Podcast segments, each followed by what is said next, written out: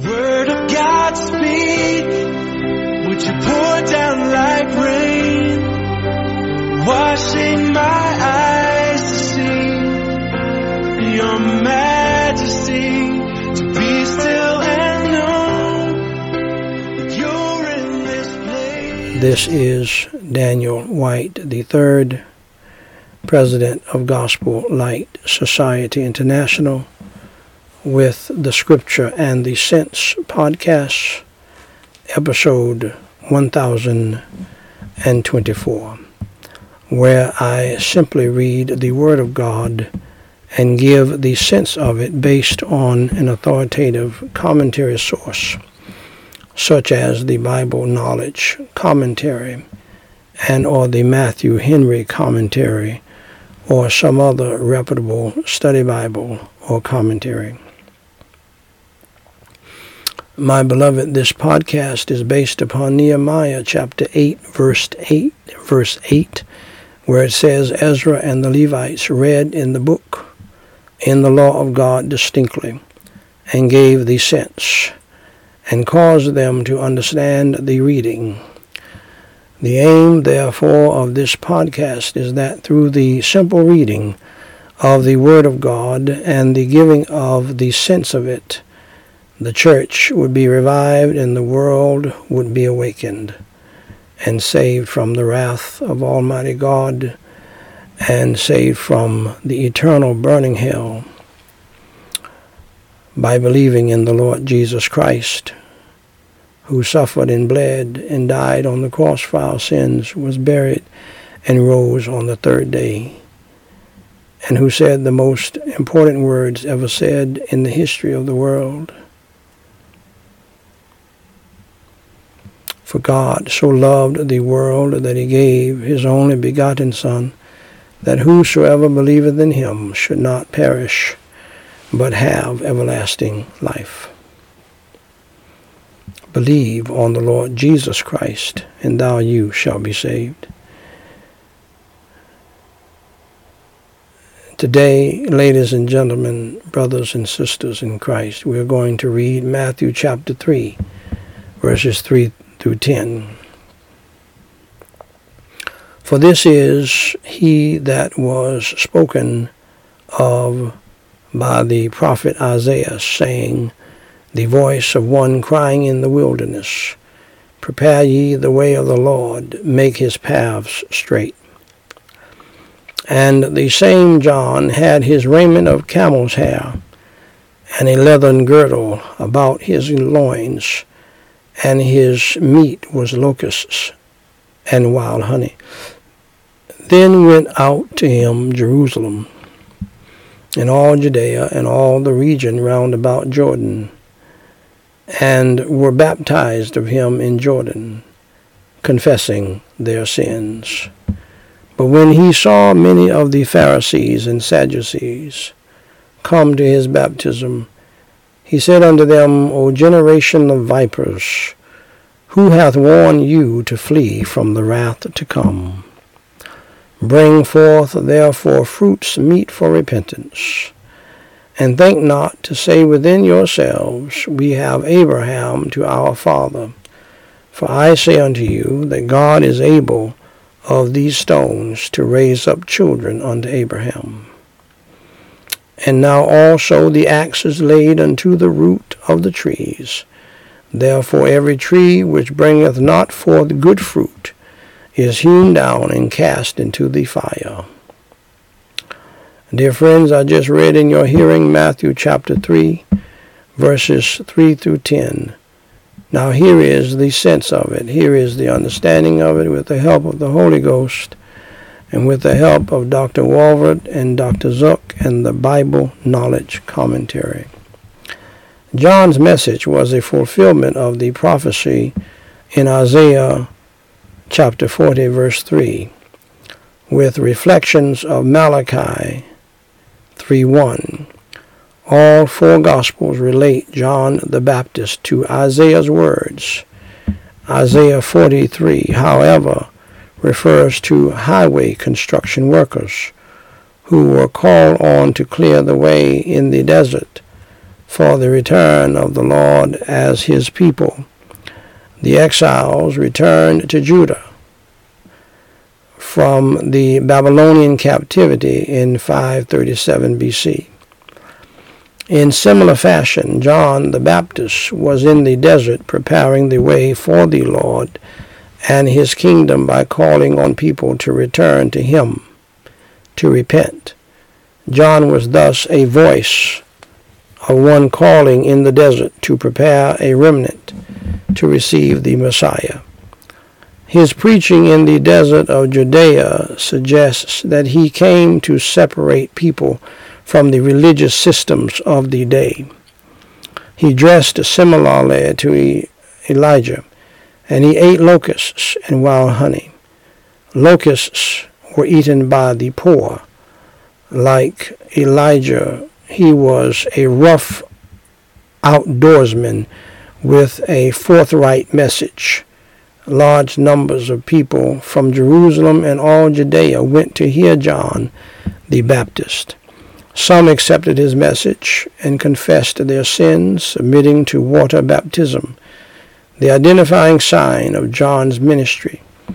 John's baptism was not the same as Christian baptism, for it was a religious rite signifying confession of sin and commitment to a holy life in anticipation of the coming Messiah. However, not all believed. The Pharisees and Sadducees who came to see what he was doing rejected his appeal. Their feelings were summed up in John's words to them. They believed that they, as physical sons of Abraham, were automatically qualified for Messiah's kingdom. John completely repudiated Pharisaic Judaism and said that God, if necessary, could raise up stones to become his children. God could take outsiders, Gentiles, if necessary, to find individuals to follow him. Judaism was in danger of being removed unless there was productive fruit in keeping with repentance. God would remove the tree. Shall we pray? Holy Father God, I praise you and I thank you for that insightful and enlightening Bible study and reading. Help us to take heed to it, to the principles and precepts, and help us all who name the name of Christ to repent. Help those who don't name the name of Christ to believe in the Lord Jesus Christ and repent of their sins and do your will. In Jesus Christ's name we pray and forsake. Amen. Ladies and gentlemen, thank you for listening to the Scripture and the Sense podcast. Please remember to read the Word of God, the Holy Bible, each and every day of your life and pray without ceasing to God about everything, and for wisdom to understand His Word and apply it to your life. Most importantly, believe on the Lord Jesus Christ, and thou you shalt be saved. Please stay tuned for a complete presentation of the gospel of the Lord Jesus Christ so that you can get your soul saved from hell to that wonderful place called heaven when you die. May God bless you and keep you, is my prayer. Now, dear friends, if you're with us today and you do not know our Lord and Savior Jesus Christ as your Lord and Savior, Allow me to show you how you can place your faith and trust in Him, Jesus Christ, for your soul's salvation from sin and hell. First, accept the fact that you are a sinner and that you have broken God's laws. The Bible says in Romans 3:23, "For all have sinned and come short of the glory of God." We all have failed God. We're all guilty before God. You do not have the right to look down your nose at others. You're just as wicked as others. Second, accept the fact that there is a penalty, there is a punishment for sin always. You will be paid for your sins one day. The Bible says in Romans 6:23, "For the wages of sin is death." Our payday someday is death to these beautiful bodies, death to so many things before you die, death to marriages, death to relationships, uh, death to material things. You will experience a thousand deaths before you die because of sin. But ultimately, you will die physically. Your body will be put in a cold, dark grave. And that ought to be frightening because it is frightening. But more frightening is that your soul, if it dies without Christ, will go to a burning hell to spend eternity in a dark place, even though there's fire. You say, Preacher, I don't believe that a loving God would put people in the hell where Jesus Christ, the loving and lowly one, preached more on hell than he did about heaven. Jesus Christ, the loving one and the lowly one, preached more on hell than any prophet in the Bible. He said in Matthew chapter 10, verse 28, And fear not them which kill the body, but are not able to kill the soul, but rather fear him which is able to destroy both soul and body in hell.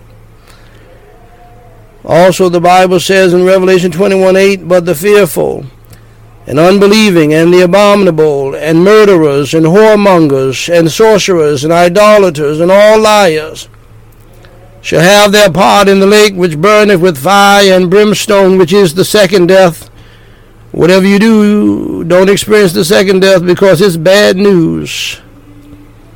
Hell is bad news, but I have good news for you. You don't have to go to hell.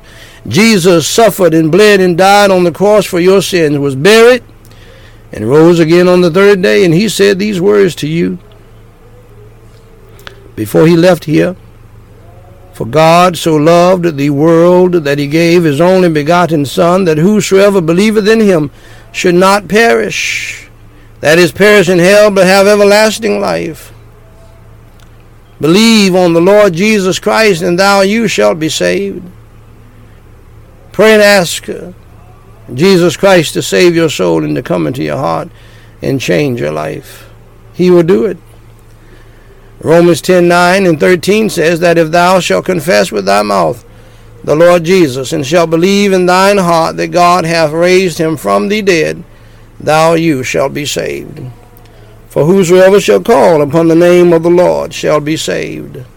Saved from what? Saved from hell if you believe in the Lord Jesus Christ, that he suffered and bled and died on the cross for your sins, was buried and rose again, and you're ready to trust him as your Savior, pray and ask him to save you, and he will.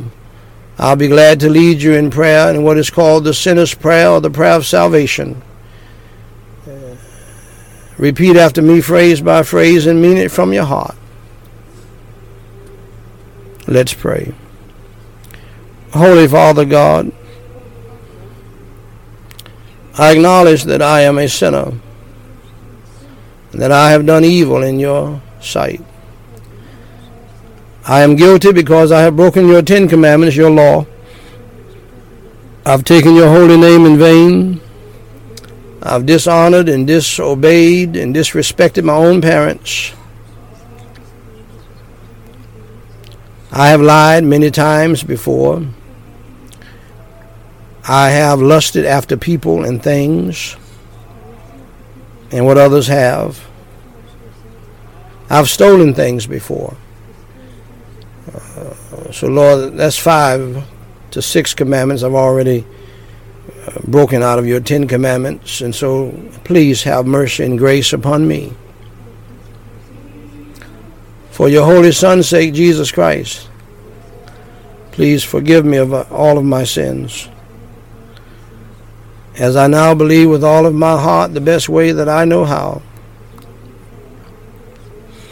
in the Lord Jesus Christ. That he suffered and he bled and he died on the cross for my sins, was buried and rose again.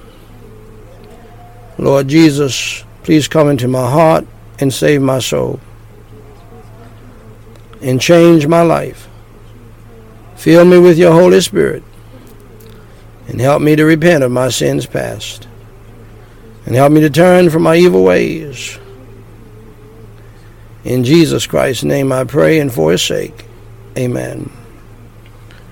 Now, dear friend of mine, if you believed in your heart on the Lord Jesus Christ,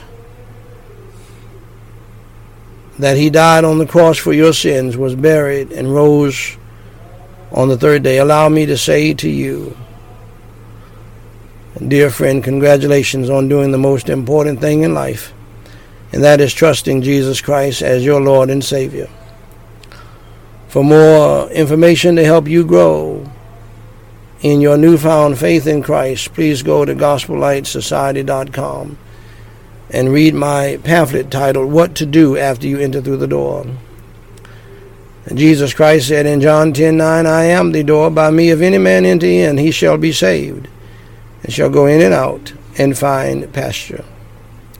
Dear friend, if you trusted Jesus Christ as your Lord and Savior today, please email me at dw3 at gospellightsociety.com and let us know. We have some free material that we want to send you. If you have a prayer request, please email that to us as well, and we will pray for you until you tell us to stop. Until next time, my beloved, God loves you. We love you. And may God bless you real good until next time. Now, I may be traveling here over the next few days, and uh, but I will resume preaching as soon as I get back and I will do some preaching while I'm on the road. So thank you so much for your prayers. Please continue to pray for us, and we will continue to pray for you. God bless you until next time.